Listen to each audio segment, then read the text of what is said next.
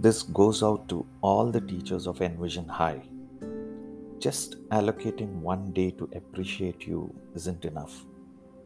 When your passion is to improve others' lives, build others' knowledge, grow others' values, commit to others' learnings, motivate for others' success, you become a true teacher.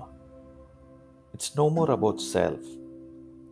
Self growth, self happiness comes only through others, be it the children or the parents.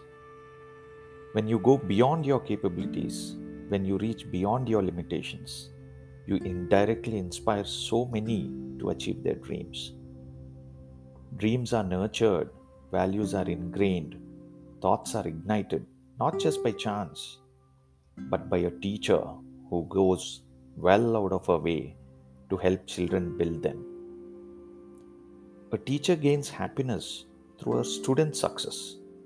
When the child grows up to become successful, she indirectly enjoys that success in silence, despite any recognition.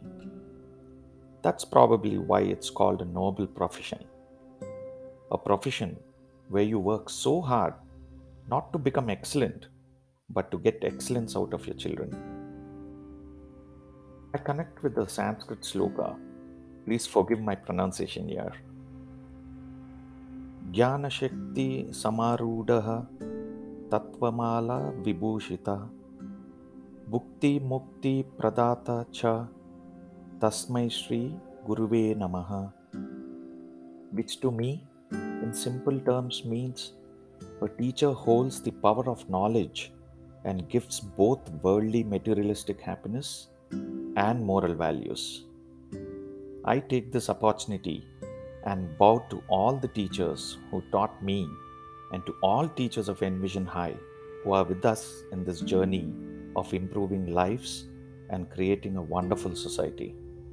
This is Sarath Vadakattu on behalf of the management saying a big thank you.